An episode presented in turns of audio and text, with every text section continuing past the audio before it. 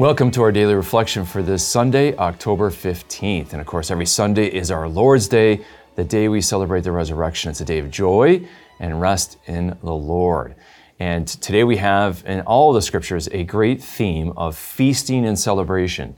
And so, whether it's from Isaiah 25, our first reading talks about God on this mountain will have a great feast of great and choice meats and choice wine and uh, probably some good Napa wines, I guess, the Lord's going to have there. And then we have uh, this theme of feasting in the Psalm, Psalm 23, this great Psalm of David, where he's led, the Lord is a shepherd. And of course, what does this, uh, the Lord do? He provides a table with, again, a great feast for, uh, for my soul, right? And then we get to the gospel reading. And in the gospel reading, Jesus tells a parable about a king who holds a great wedding banquet, a great feast for his son. And of course, in this parable, the king who holds a wedding feast for his son is God the Father. And he's hold and the father is going to have a wedding feast for his son who is Jesus.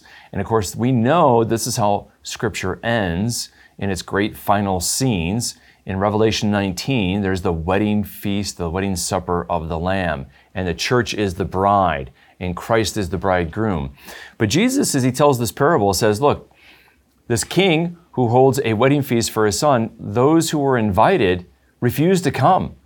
They don't respect the father's son, and they don't want to celebrate his wedding feast. And so they make excuses. They're busy with business and different things, and they don't come. And so then the Father sends out an invitation to others, and anyone's welcome. And so the invitation goes far and wide, and then there's this great wedding feast. And then the Father is going through the crowd, and as he goes through the crowd, he f- finds, uh, he meets the guests. He finds a guest who's not dressed in a wedding garment. It would be typical to have a nice fine linen wedding garment on as a guest. Not just the bride and the bridegroom wore a wedding garment, but all would wear a wedding garment to show forth this idea of celebration and joy, to honor the bride and the bridegroom. And the father sees a guest who's come in and he has no wedding garment. And so he says to him, How is it that you entered my wedding banquet without a wedding garment? And the man has no reply. He's, he has, he's just silent. And then the father tells his servants, the king, father, says to his servants, Bind him hand and foot and throw him out into the outer darkness. He's expelled from the celebration. And we hear this story that Jesus is telling, and we're like, wow, you know, this guy got a last minute invitation. You know, maybe he didn't have time to go get his wedding tux, and he gets thrown out bound hand and foot, that seems a bit severe. And yet we have to understand what the symbolism means. And we know this from Scripture. Scripture interprets Scripture. In Revelation 19, for example, when we do get the description of the wedding feast of the Lamb, we're told in Revelation 19, verse 8, that the bride comes adorned with fine linen, and that fine linen is an allegory. It represents the righteous deeds of the saints. And so to not have a wedding garment means to not have righteous deeds, good deeds, good works. And what does good works mean? Deeds of love. And so what's the point here? Jesus is saying to us, if you want to be invited into the great celebration, the greatest celebration of all time, right, that marks the end of all time, that great celebration with the choices of meats, the choices of wines, and the celebration of the wedding supper of the Lamb, you have to wear a wedding garment. What is that fine white wedding garment? That fine white linen cloth that, by the way, John sees people in heaven dressed with a fine linen of white. What does that represent? Righteous deeds. In other words, it represents their love for God and for their brothers and sisters. And so you cannot get invited and stay in the wedding supper of the Lamb without love. And that makes sense, doesn't it? How can we abide being in the wedding celebration of the Lamb?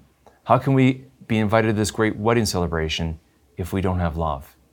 If you don't bring love, you can't come to the supper of the Lamb, this great wedding celebration, because, of course, love is what is required to be present at this great celebration. And so today, as we celebrate the Eucharist, remember that every Eucharist is a precursor, it's a foreshadowing of the ultimate celebration, the banquet table of the Father, where we celebrate the Lamb, that is Jesus Christ. And we want to come with those white wedding garments, which signifies our baptismal garment, being baptized and purified by baptism, and then clothing ourselves with deeds of love, putting on Christ, so to speak, as Paul says in Colossians.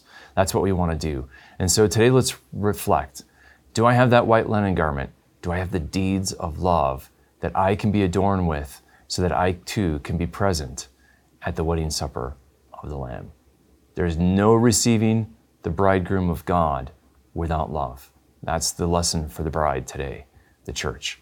May the Lord bless and keep you. In the coming year, we hope to develop and release a number of new resources to help Catholics understand, live, and share their faith. A number of these are going to include an all new technological basis for our Formed platform. You know, we have almost 2 million people who use the Formed platform, and we want to make it so much easier to navigate, to use, to access information and great programming. And so an entirely new digital platform for the Formed platform. That's going to be so important. And next, we want to launch a, a couple new MA degrees.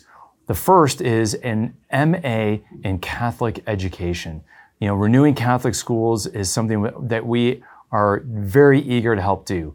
And so we have a lot of students, and our over 500 students in our MA program, a lot of student inquiries about getting better equipped to transform Catholic education.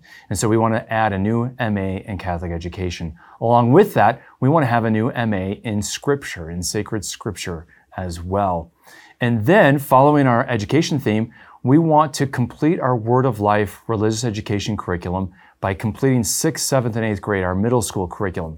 And this is going to include workbooks and videos and a digital platform, both for parish programming as well as for Catholic schools. We want to renew Catholic education. So important to reach the kid, our kids with the gospel. And with that in mind, we're also going to start a new multi-year program for confirmation. Confirmation is oftentimes the last time children are in, kids are in Catholic education. And so we want to make this a dynamic program that's going to give them a lifelong faith and faithfulness. And so this is going to be a really important program. And we're also going to have a component for the sponsors and the parents to reach the entire family and renew the church through confirmation and really harness the graces of confirmation for a great renewal of the church. And then finally, we want to have a new Symbolon program. You know, our, our old Symbolon program is over 10 years old now. And so, so many people enter the church, and the first thing they do is they go through the Symbolon program. We want to make it a fantastic and deep experience. And so, we're going to refilm Symbolon and make it better than ever to, to help adult faith formation and to help all those who are entering RCIA, the traditional OCIA as, it, as it's called now, but RCIA. And then we want you to be partners with us in this mission to help us to invest in these programs in a powerful and deep way. So the sooner we resource it, the sooner we can release these programs. So come and help us. And you could do that at going to www.augustineinstitute.org slash give. That is uh, www.augustineinstitute.org slash give. Give and be a partner with us in this great mission of renewing the church and the world through Christ. God bless and keep you. To sign up and start receiving these daily reflections in your inbox every day for free, visit formed.org/daily and enter your email. You can watch these reflections in video format by visiting formed.org. Formed is an online Catholic streaming service created by the Augustine Institute and Ignatius Press, with award winning studies and parish programs, inspiring audio content, movies, ebooks, and family friendly kids programming. To support the mission of the Augustine Institute, please visit missioncircle.org.